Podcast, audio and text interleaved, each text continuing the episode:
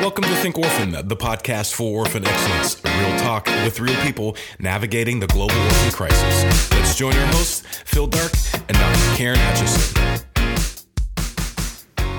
Hey guys, welcome to the Think Orphan podcast. This is Dr. Karen. Thanks for joining us today. Phil, who's on the show today? Yeah, today we have Sarah Beth Fentress. Uh, she's a good friend. She's the executive director at 127 Worldwide, and she's gonna she just shares with us today about um, just what she's learned during her time with 127. You're gonna you're gonna hear about it during the interview. Karen and I will talk about it a little bit afterwards, and we are also gonna. I got a, I got a couple uh, recommendations for you today that are that I think are going to be pretty fantastic for you. So if you uh, wait around for that, I think you will not regret it. So also, you know, as as we do often, I just want to encourage you to engage the conversation. You know, I know I got some feedback from the uh, the abortion conversations. I know I got some feedback on some of the other conversations we've had recently, and I, I invite that, and I, I hope that we can continue um, having those conversations. Speaking of conversations, pretty soon, keep your eye out for um, an announcement, and I'll, I'll, be announcing it here on the podcast as well. We're going to be having a conversation on, um, I believe it's going to be on Zoom, where it's going to be open to whoever wants to do it, and it'll be uh, really a forum talking about orphanages. And hopefully, it'll be the first of many of these where it's just going to be a few people kind of starting the conversation, and then we'll have some questions of them, and then we'll just have really open time for people to share. Um, so it's it's something that I'm hoping we can encourage civil dialogue. We can encourage people to really connect, as we hope to do on this show, and as we hope to model through the interviews that we do. So uh, with that, you know, I just want to get right to Sarah Beth Fentress. Well, Sarah Beth, it is so great to have you on the show. Finally, get, getting together to do this. Yeah, it's been a long time coming. I'm happy to be here. Yeah, so you know, I, you know, you and I have gotten to know each other a little bit over the last uh, couple years, but uh, I'm I'm assuming that a lot of our audience doesn't know about you. So, can you just share a little bit about yourself and how you got to be where you are today? Yeah, my name is Sarah Beth. I have two names because I'm from Kentucky. and uh, starting a non- nonprofit for orphan care was definitely not on my radar. Uh, my undergrad is in psychology, and I have a graduate degree in marriage and family counseling and worked for a couple of different nonprofits for about 12 years. That was a great um, training ground. And then in 2011, I started 127 Worldwide, and it's um, named after James 127. Pure religion is taking care of orphans and widows.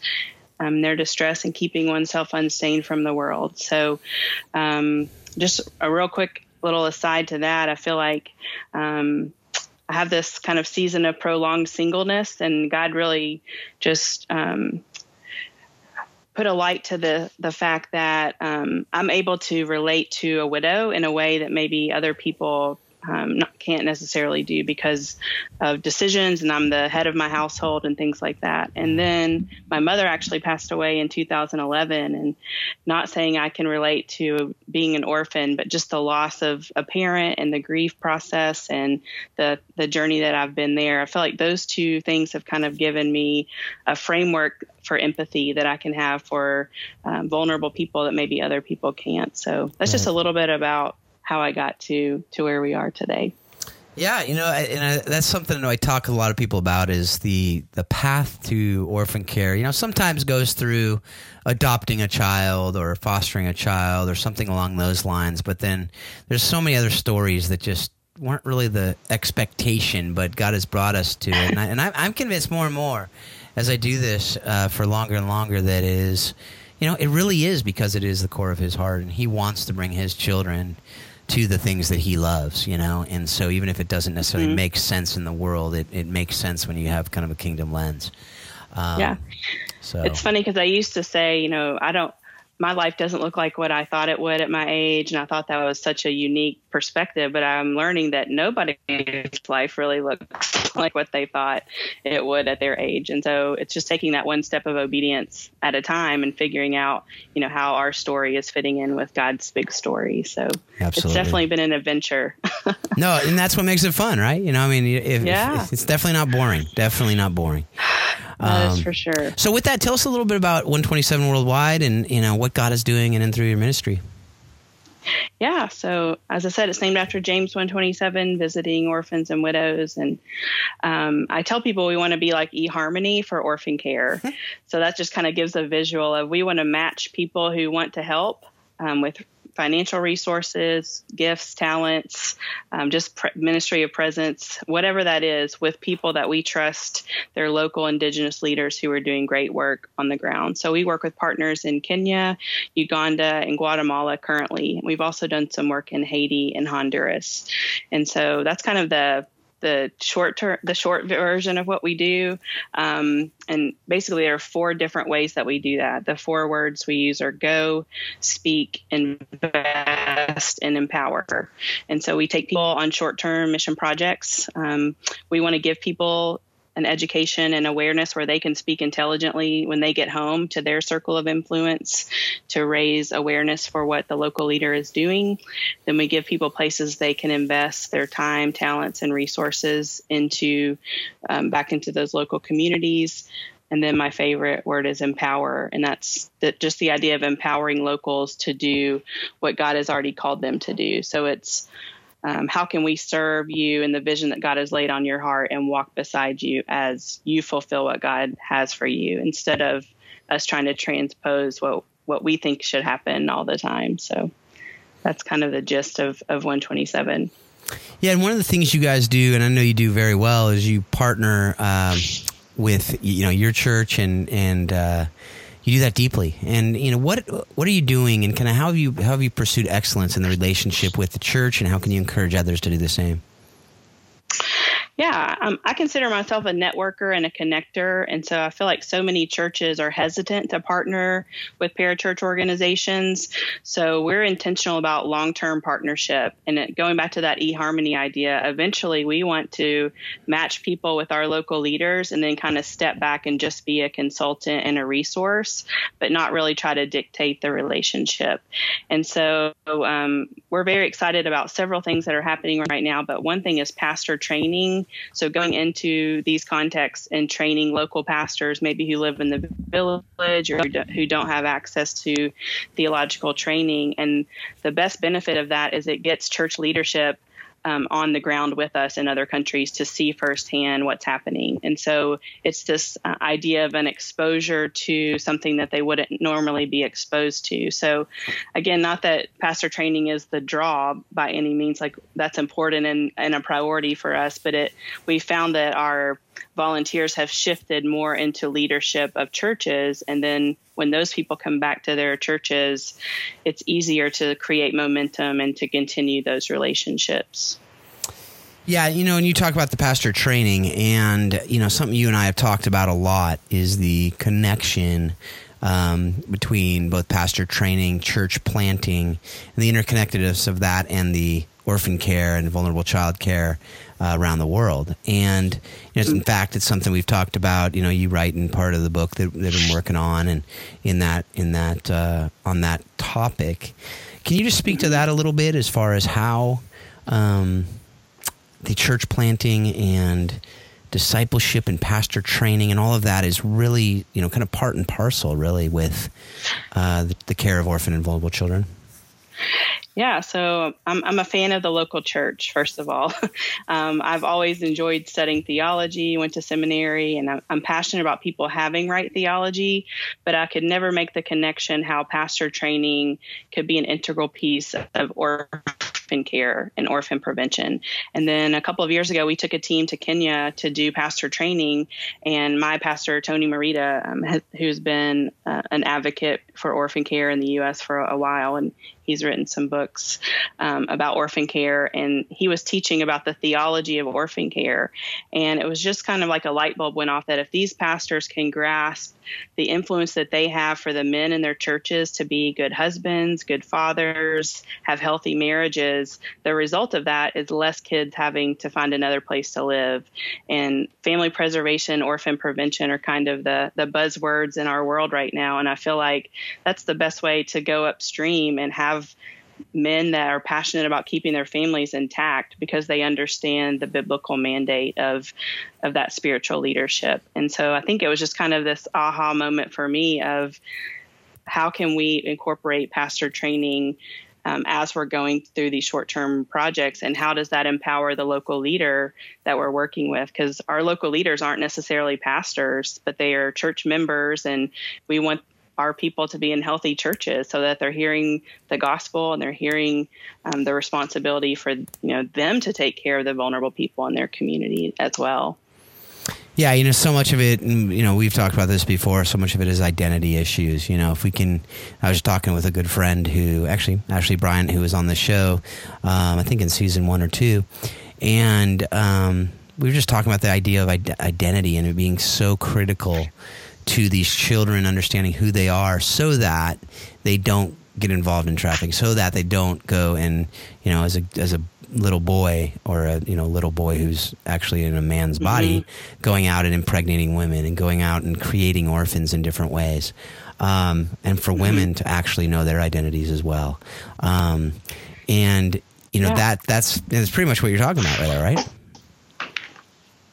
yeah, and I think if you're talking about looking at practically where has God placed you, and I live in Raleigh, North Carolina. There's a seminary that's passionate about sending theologically trained pastors into the world, and a lot of them are at my church now. Um, I go to Imago Dei Church in Raleigh, and so it's that's a you know low hanging fruit for us to kind of cast this vision and then those people are being sent out to churches all over the world. Um, and so I'm, I'm excited to see kind of the domino effect that's going to happen over the next few years. Right just through that strategic partnership. Absolutely and, and tell me about that kind of the partnership with Imago Dei as well and and uh, how you're working with Tony and the rest the rest of the how you have worked and and continue to work with the church in different ways and the rest of the team there to really make it part of the DNA of the church of uh, loving the orphan and the, and the vulnerable. Yeah, so I think it's twofold. I think it's making it the DNA of the church, but also making it the DNA of the parachurch ministry to be open to needing that the boost and the launch of a church that's walking alongside of you. And so I feel like so many organizations miss that critical piece of partnering with healthy local churches and it's a give and take relationship. You know, um, 127 is anchored to a local church. They give us office space. Um, we have volunteers that come help um, at our office or go on trips with us or our financial donors. But we also provide a service for them, you know, kind of as a missions um, sending organization or education classes. We've done um, foster care training nights at, at our church. And so just kind of finding people, again, connecting those people who are passionate, like minded, and who want to go let's join arms together and walk together it kind of get it creates a space for that to happen in, in a healthy way absolutely um, so now let's, let's shift gears a little bit to something uh, you know, much easier, much easier topic. I want to, I want to go to short-term missions. So something that has no controversy. There's been no issues around it at all over the last few years. But, um, you know, with, with, with missions, I know missions are an important part of what you're doing. You've talked about it. Taking people over, go is one of the one of the key terms and key words. And, um, mm-hmm. you know, so w- what is your take on short-term missions and and how you believe they can really be a, a integral part of doing orphan care ministry with excellence? This is kind of like the danger zone, right? The, we're proceeding with caution on this one. Of course, that's why I ask it. I can't stay in the safe yeah. zone all the time. yeah, well, I, have already mentioned. Um, I think this is. I welcome healthy debate, so I do not have this figured out by any means. I'm not saying that. Um, but for 12 years before 127, I also led short-term mission projects, and so I've seen them done well, and I've seen them done not so well, in mm-hmm. my opinion. And so I, I guess my like blanket answer would be, I think it's just not a black and white issue. Like you can't say all short-term mission projects, even when you're working with vulnerable people, are bad. Um, I think there are definitely precautions that you need to take, and I'm pro taking those. And I feel like uh, what sets 127 apart again are those local leaders who are there the other 51 weeks of the year. We have no American presence in any of our partnerships in country year round. So we have several people that'll come visit. Our partners come here. There's a, it's a long term relationship. Two of of our partners in East Africa I've known for ten years, and so. Um, I'm very aware and have read a lot about, you know, the attachment issues, the continuum of care issues, um, creating dependency. So it's not something I'm just like forming an opinion that's not educated. Uh, I feel like for what we do, um, we don't have the the stereotypical mission projects that maybe are giving short-term mission projects a bad a bad rap. like the purpose of our mission projects is to expose our people to what the ministry that the local leaders are doing the other 51 weeks of the year. So it is a lot of community ministry and outreach. It's not just internal or let's you know take all the white people to the volunteerism projects or you know anything like that. But I do feel like um, our to create momentum and to create long-term partnerships, our local leaders need to know more than just our staff. And so the best way for people to come and see what God's doing um, is is to physically be present. And I use the example of um, going to the Grand Canyon. I before I went to the Grand Canyon, I'd seen pictures, I had seen video, but until I had my feet standing on the edge of the Grand Canyon, there's really no secondary, like there's n- nothing to um, to take the place of that. And so, um, I, I, understand the caution, um, particularly with attachment. Um, but I think it's it's not something I can really share everything within the podcast. But I would like maybe on some show notes or something. I would welcome some just healthy conversation back and forth. I know I have many friends who differ greatly on with my opinion about this. Um, and so it's not again it's not something I've reached a, a hard and fast decision, but what works well for us is to build up the local leader. We want to make the I tell people we want to make Jesus and the local leader the hero of what we're doing. and by doing that, um, I think it kind of takes the pressure off. We're dictating as people coming in, this is what we want to do, and this is how we want to help you. It's again walking alongside of them and at, you know getting to know them, asking questions. What vision has God given you, and how can we um, walk beside you through that? Yeah.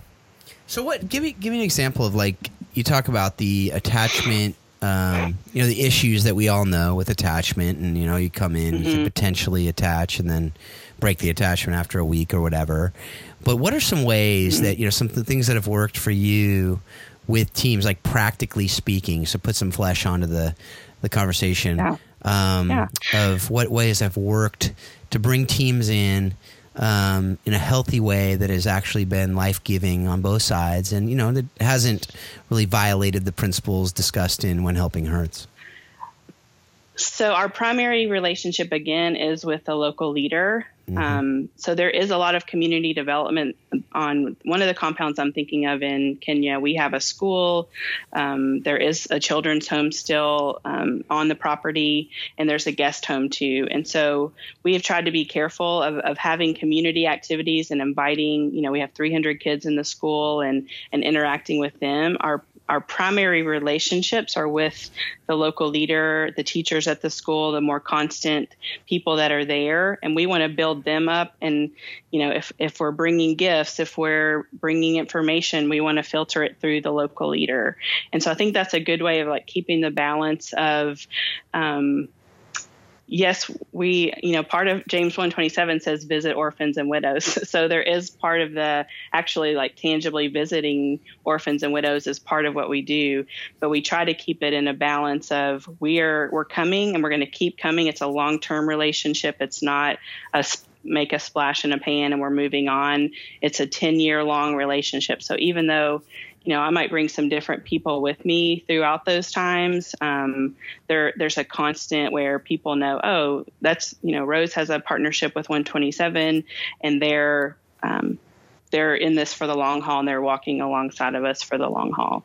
So, I don't know if that exactly answers your question. Well, you know, I guess maybe uh, ask it a little differently. So, you know, I've had like Rebecca Knepp on the show, and obviously she she's on. You know, I don't know if you guys you guys would probably agree more than you disagree, but one of the things she talks about and I, is the idea of on a trip with you know visiting an orphanage, you should never participate in give you know caregiving at any level with the children.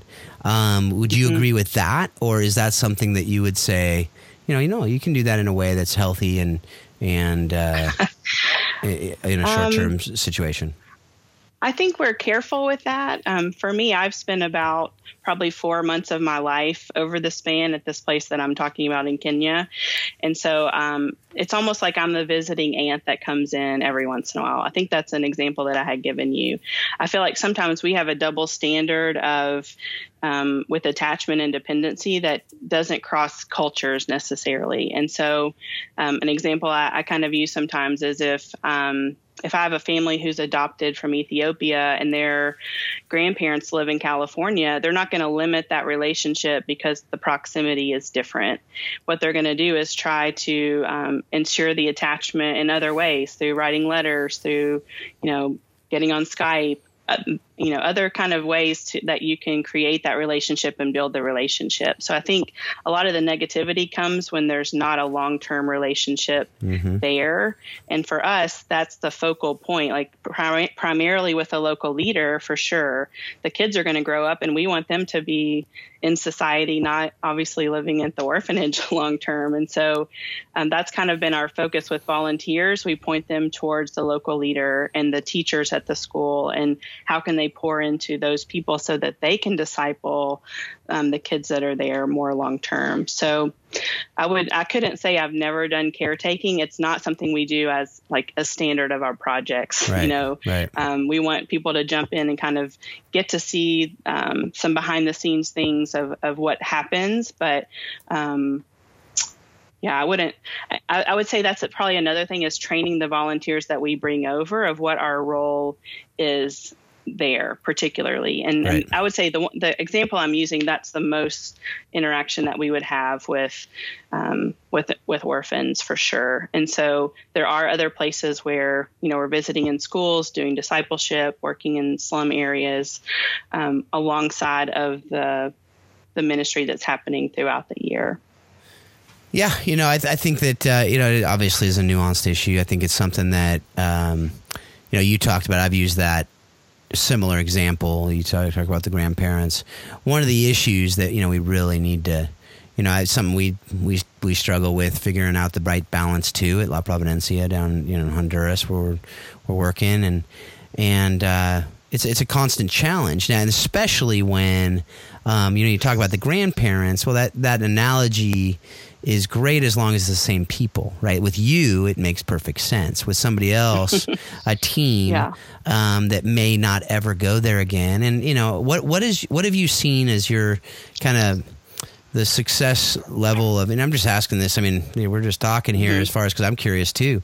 Um, that's typically what I do anyway. But you know, especially in this instance, I, I, don't think there's a right answer here per se. But what is the uh, you know kind of success that you've had as far as keeping people connected in a healthy way too that isn't you know kind of like i'm going to bring you a bike next time i come you know because those are the, the obviously problems that we yeah. need to protect from is too but people like yeah. developing real relationship keeping it up via whether it's skype whether it's coming back every six months year whatever um, yeah. have you what, what have you seen there that's great that's a great question.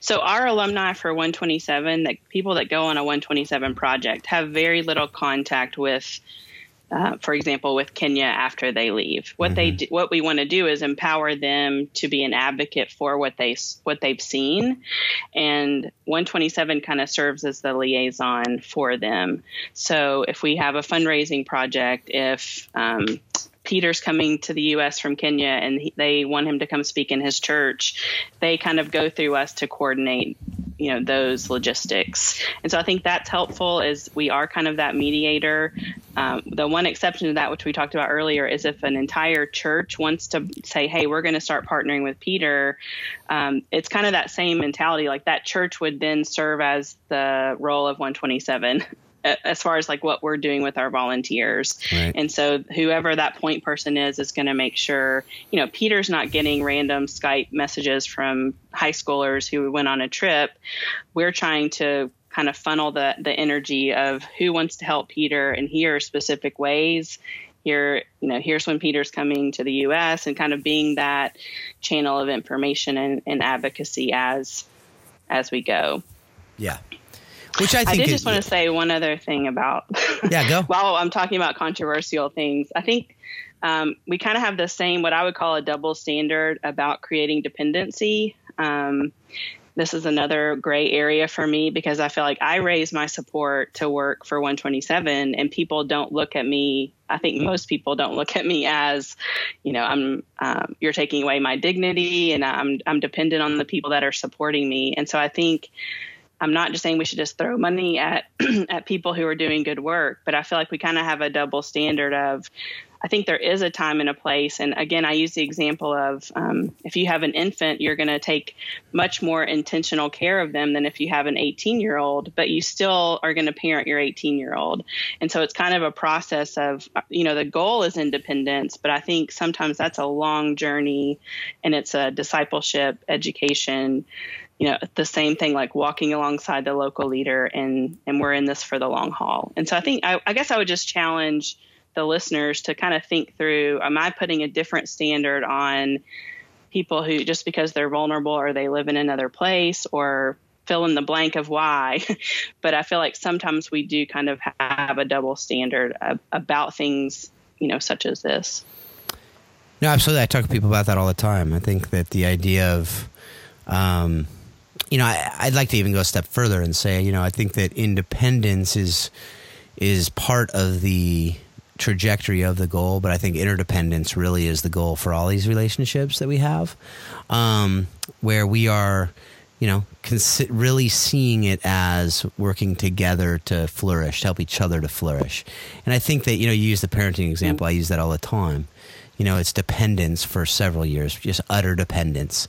And then you, you have through the teen slash college years, you know, you start getting independence happening that they need to kind of spread their wings, right? But then at some point, you know, they become a parent, they get married, whatever it is, you know, and I'm like thinking of my own life, then it becomes an interdependence with your parents, um, where you are really mm-hmm seeking together how you together can help them and how they can help you and then it becomes really a, a friendship that is you know not quite peer because it's still your parents and you're still their children.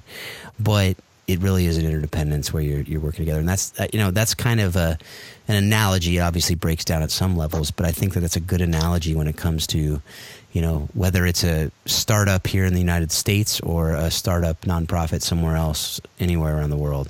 I think that that is um, it's a it's a really good way to look at it. Like you said, the double standards, um, and I think with the double standard often comes a bit of superiority complex as well, because I think that that mm-hmm. is where it comes in as a paternalism type stuff is what causes a lot of that, I believe.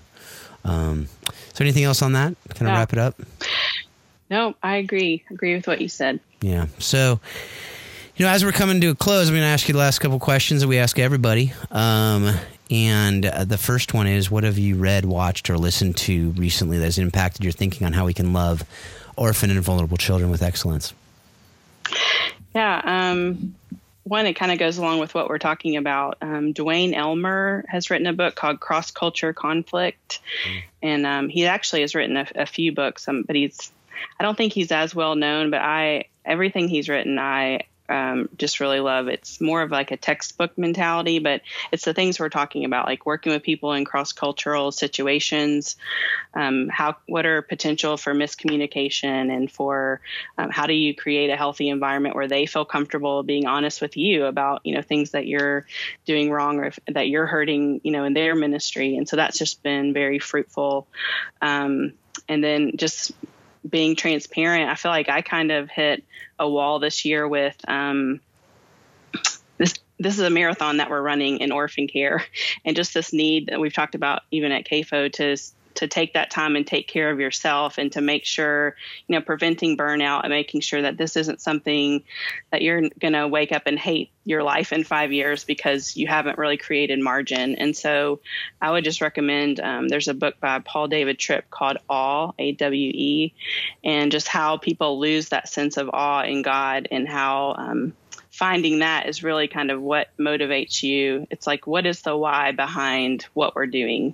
And I think that's just been a real place where I've been personally in the last year and kind of along those same lines. Um, this could be a whole nother conversation, but um, Patrick Lencioni um, has written a lot of books on leadership, and I just started um, a book called The Ideal Team Player. So I think we kind of talk about orphan care and talk about the practicality of ministry, but for people like me, the the whole business side is another um, a beast that you have to kind of figure out one bite at a time as well. And so that book talks about like creating a team and getting the right people on the right sh- on the ship and going in the right direction and looking for criteria of people to be the I'll give you the cheat sheet. The three things are you want people that are humble, who are hungry, and who are smart. And so it talks about people who aren't concerned about getting the credit they're self motivated without you having to motivate them. And then not so much book smarts, it's talking about more about like people smarts. They ask the right questions, they engage people well.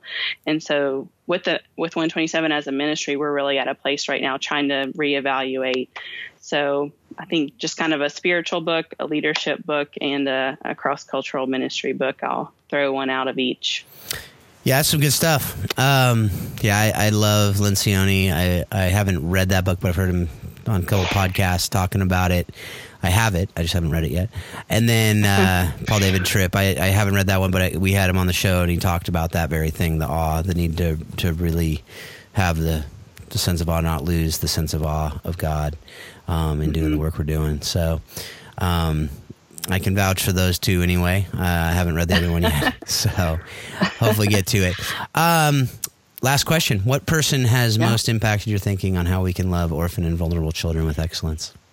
This this was difficult. I've already given him a little shout out, but um, I actually moved to Raleigh to sit under the teaching of of Tony Merida, and um, I would say as far as like practicality of orphan care, I mean, yes, he's adopted five kids. That is something to definitely acknowledge and applaud, but for me, it's been more of like helping me create a theology of orphan care, a theology of justice ministry. And I think like so many things in society right now are talking about social justice and is is your does your social justice have gospel and just like he's kind of helped me parse through this idea that the gospel does have space for caring for needy people. I mean, that's what Jesus did. Um, but I think it's important for us, as those of us that are in the trenches every day, to really have a theology again of like, why are we doing this, and what is the purpose, and how, what is God's heart for taking care of vulnerable people. So, um, I, w- I think that would be my answer to that question. Well, that's great. Well, thanks uh, so much, Sarah Beth, and I, I very much appreciated our friendship, and I uh, appreciate you coming on the show and just sharing your wisdom with other people out there. Yeah, thanks so much for having me. It's been fun. Well, thanks so much, Sarah Beth, and I, I just I get excited every time I get to interview a friend on the show who's doing great work and is is really thinking through these issues. Um, you know, even though we may not agree on everything uh, in all the different stuff that we're doing, I think we agree on most things. And and uh, I just love having conversations with people about these these tough issues, about these things that uh, that we're working through every day and learning.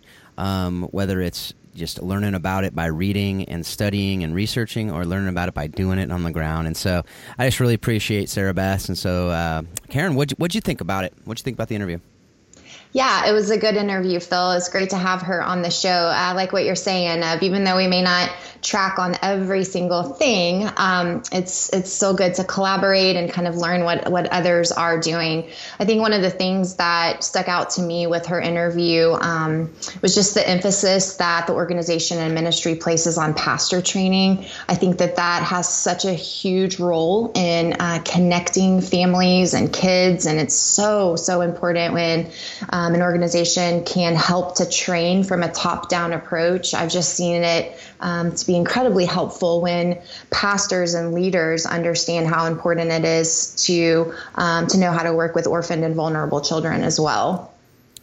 Yeah, you know that's something you and I have talked about a lot. That's something I've talked about with a lot of the people um, all around the world. Is is the importance of that pastoral training, the importance also of understanding how we need how we need to love orphan and vulnerable children and the and the issues that are specific to them um, in the context of church planting in the context of small churches particularly in the developing world because you know anybody out there who's uh, who's listening and has been part of a small church and who's been part of a church plant in any way whether it's visiting whether it's a ministry that you're part of or whether it's that you've actually done it you know that a lot of the congregation is is orphan and vulnerable children, and and a lot of that reason is is because, if for no other reason, uh, parents want just a break and they want some free childcare on Sunday mornings, and so they'll drop their kids off and and they'll often not even stay, and and so that's something that these pastors, these churches really need to understand these issues, and so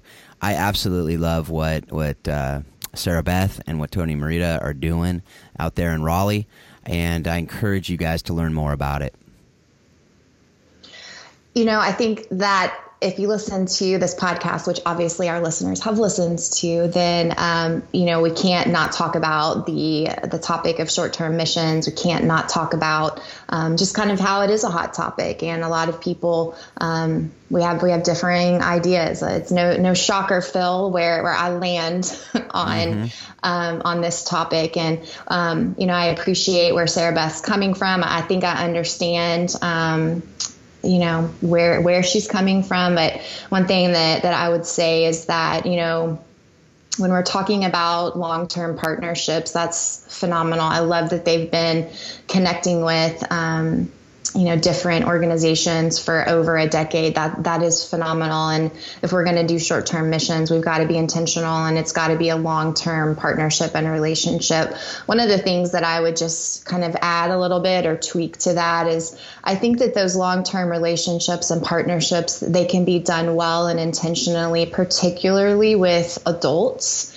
Um, but I just think we're talking about a way different topic when we're talking about children and teenagers, particularly with that topic of attachment that you kind of mentioned and tried to go there. It is it is just really different when um, it's with kiddos and teenagers.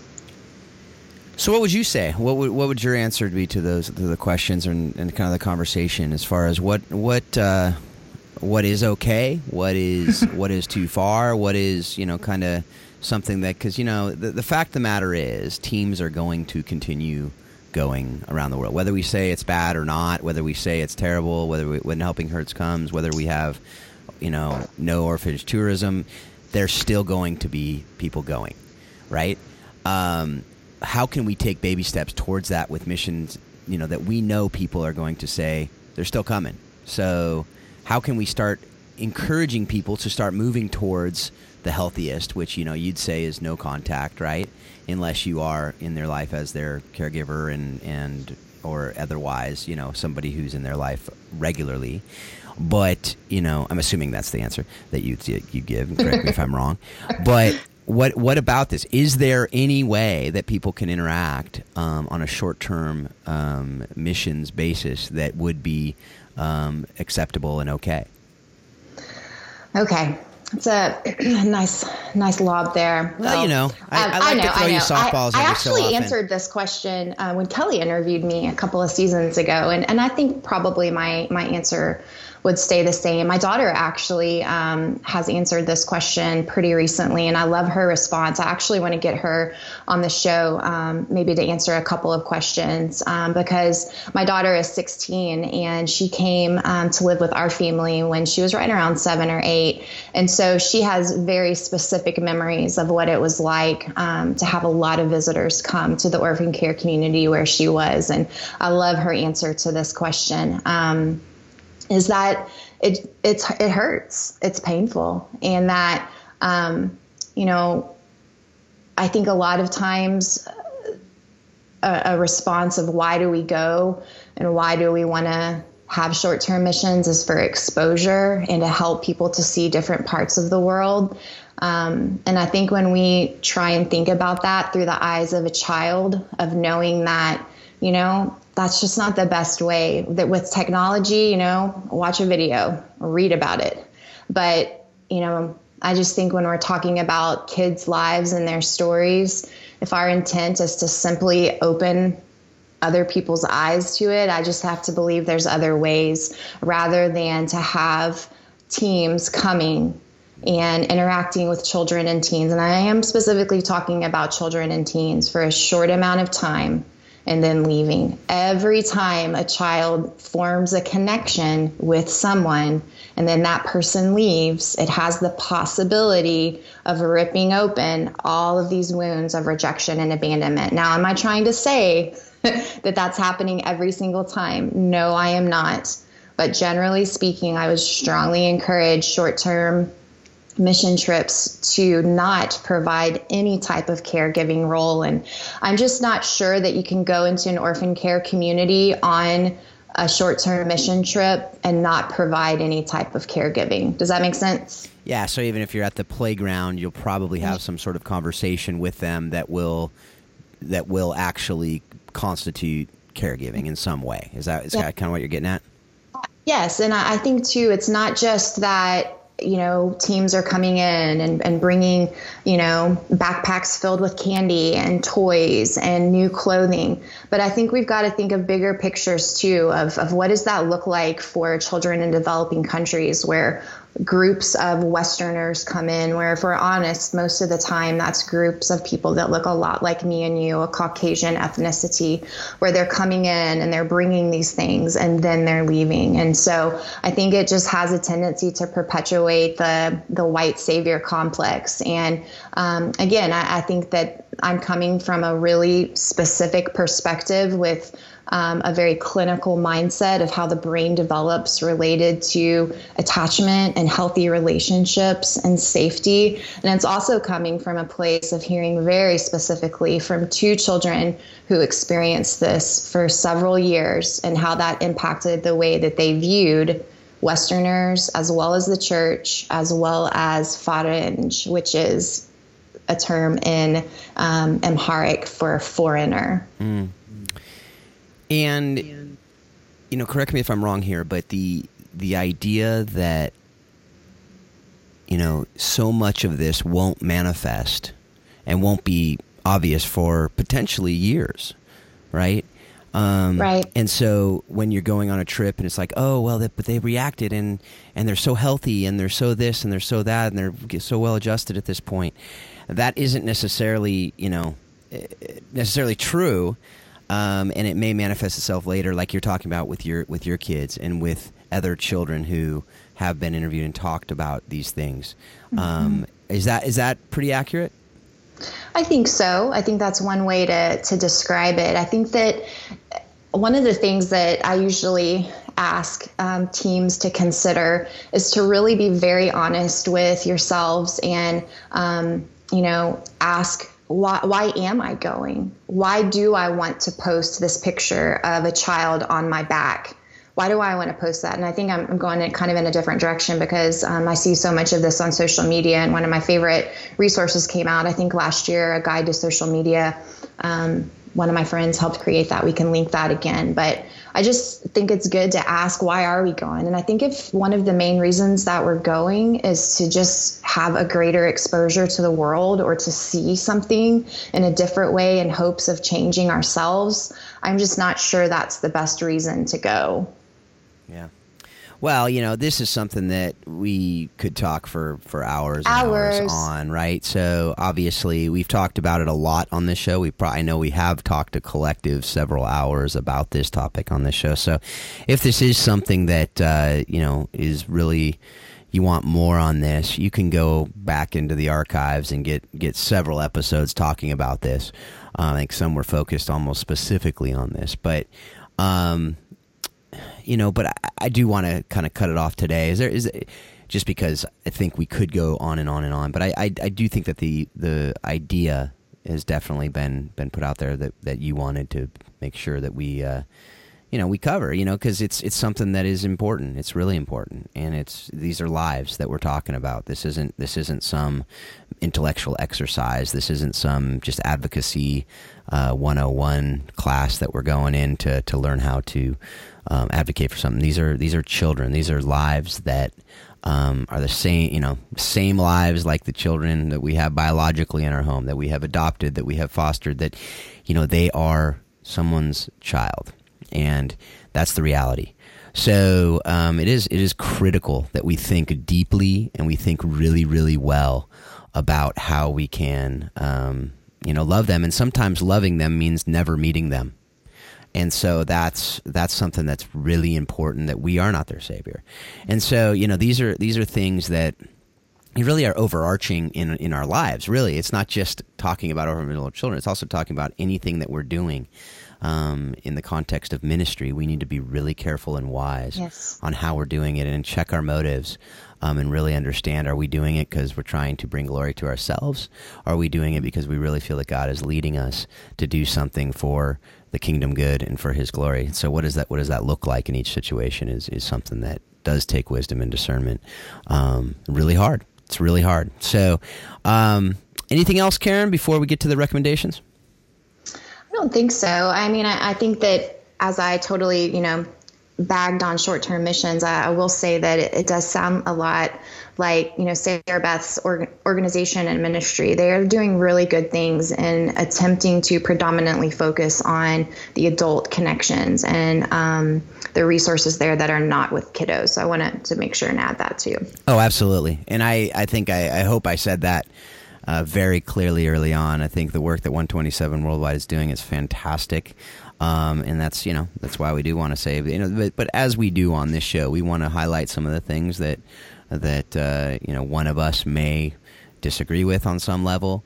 Um, but don't let that you know don't don't misinterpret that as we're not uh, thinking that the work that they're doing is fantastic. And that really goes for all of our guests you know. I think that and that that's kind of the point of one of the reasons why we're doing this show is we can work together on so much even if we don't agree on everything and that's you know if it's a fundamental disagreement that you absolutely can't work with them on something that happens sometimes but i think that's the exception to the rule so anyway all that to say um, now we are going to transition to the recommendations Dr. Karen Phil recommends today. I, I'm recommending a couple books, and the first one is The Hard Things About Hard Things.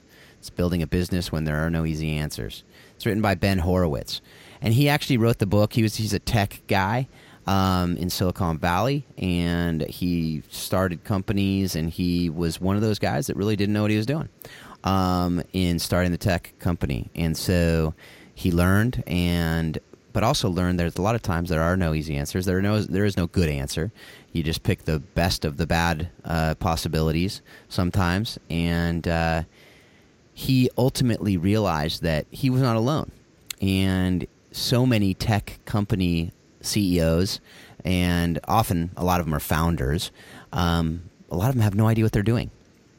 And the reason why I recommend this on this show is because I feel like so many of us nonprofit leaders um, are in the same boat. We come on board. We, uh, you know, we had this with uh, Megan Parker last week. We have with Sarah Beth. I have had conversations with her. Myself, I am one of those that came on board, and we really didn't know what we were doing. We kind of came on because we're passionate about something, and we come into this situation. All of a sudden, we're leading this international organization, and it's like deer in the headlights. You're going, "Oh my goodness, what in the world are we doing here?" But you know what? if you get the right mentors, you get people surrounding you who can help you wade through these difficult issues, and you just kind of push forward with wisdom. You push forward, you know, asking for help, but also understanding your limitations and surrounding yourself with people who are smarter than you, who are better than you in a lot of ways. Um, amazing things can happen. And so now, you know, uh, Ben Horowitz and, and, Marc Andreessen, who he started, uh, I think Netscape back in the day, was one of those. Um, they're now coaching uh, organizations on uh, on how to run a tech company, and it's something that we're talking about and working on doing as well. So if you're out there and you're one of these people who are like, man, I have no idea how to get my organization healthy, we're we're working on uh, putting together some coaching for that. Um, we're talking about doing that through World Without Orphans. We're talking about they're doing that through Think Orphan. Um, and so, you know, stay tuned on that and uh, reach out to me if you have any questions about that because it's something that I think is so important. If we're going to do the best work that we can do for the kingdom, then we have to be healthy as organizations. And so that book is fantastic if you want to check it out. But uh, the other one, it's more of a, a self care book. Fantastic book that I'm, I actually have like 20 pages left, so this is a little cheating, but it's so good that I want to do it even before I finished it. Uh, it's Soul Keeping by John Ortberg and it's it's just talking about his experiences with his good friend Dallas Willard and what he taught him about soul, um, the soul, and how we need to really uh, nourish our soul, how we need to feed our soul, how we need to care for our soul if we're going to be um, really effective for God. So, you know, I, I, hope that you take those couple books. I hope that you take what you learned today uh, through the interview with Sarah Beth, through the conversation that I was able to have with Karen, um, really everything else that you're doing. I, I just pray that you take it and you really use it to learn how you can love orphan and vulnerable children better and better each and every day. Thanks a lot. Have a great week. We hope you've enjoyed today's Think Orphan podcast. For all the information in this week's podcast, please visit us at thinkorphan.com. You too can be part of the conversation. Send your questions to info at thinkorphan.com or join us on the Think Orphan Facebook page. Thanks for listening, and we hope you'll join us again on the next edition of Think Orphan. Join us today during the Jeep Celebration event. Right now, get 20% below MSRP for an average of 15178 under MSRP on the purchase of a 2023 Jeep Grand Cherokee Overland 4xE or Summit 4xE. Not compatible with lease offers or with any other consumer incentive offers. 15,178 average based on 20% below average MSRP from all 2023 Grand Cherokee Overland 4xE and Summit 4xE models in dealer stock. Residency restrictions apply. Take retail delivery from dealer stock by 4 1. Jeep is a registered trademark.